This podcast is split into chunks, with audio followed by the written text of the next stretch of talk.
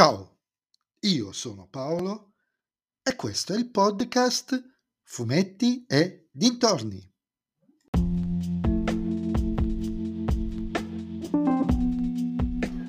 In questo nuovo episodio del podcast vi parlerò di Teenage Mutant Ninja Turtles Chaos Mutante con la regia di Jeff Rule, prodotto da Nickelodeon Films e distribuito da Paramount Pictures.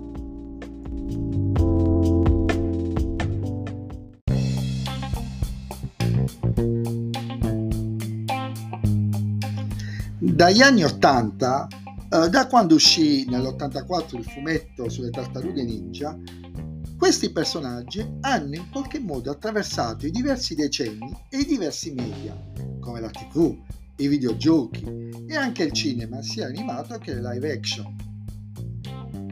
Questa nuova ed ultima incarnazione, non ultima nel senso definitiva, come film d'animazione, è un nuovo reboot per cui sostanzialmente rinarra, seppur variandole, le origini dei personaggi, il loro interagire con il mondo esterno e le minacce che devono affrontare.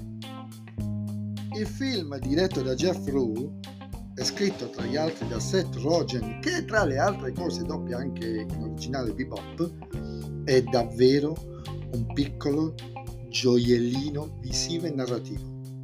Se vi sono piaciuti per l'approccio estetico i cartoni animati della Sony su Miles Morales, a merita la follia questo film.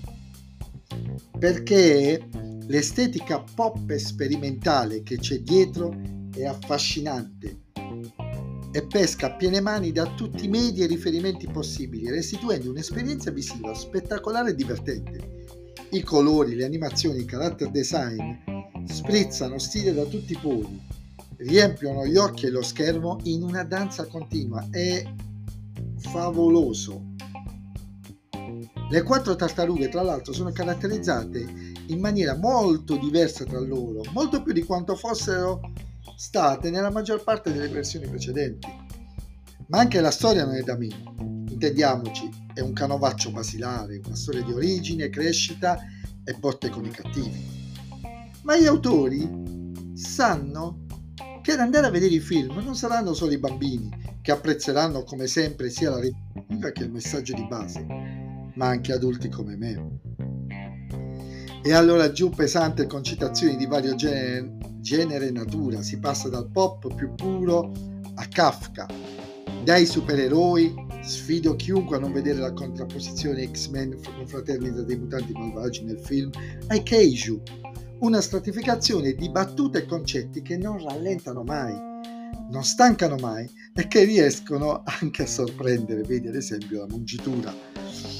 Sinceramente non mi è piaciuta April, a me piaceva molto di più il personaggio adulto e caratterialmente più evoluto che tutti conosciamo, credo. Rispetto a questa versione era un perfetto contraltare alle tartarughe, mentre qui sembra quasi una di loro. Un more of the same, c'è anche qualche sbavatura piccolissima nella storia, tipo quando entrano in possesso di un'arma e sanno già cosa può fare. Ma in, in, un, in film molto più altisonanti di questo e curati si è visto anche peggio. Comunque è un film assolutamente da vedere.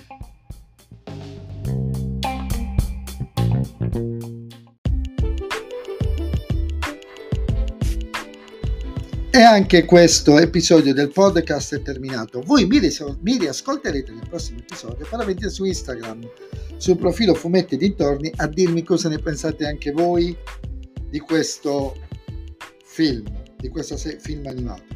E se vi piace il mio podcast, allora suggeritelo ai vostri amici. Se invece il mio podcast non vi piace, suggeritelo a chi non sopportate. Ciao a tutti!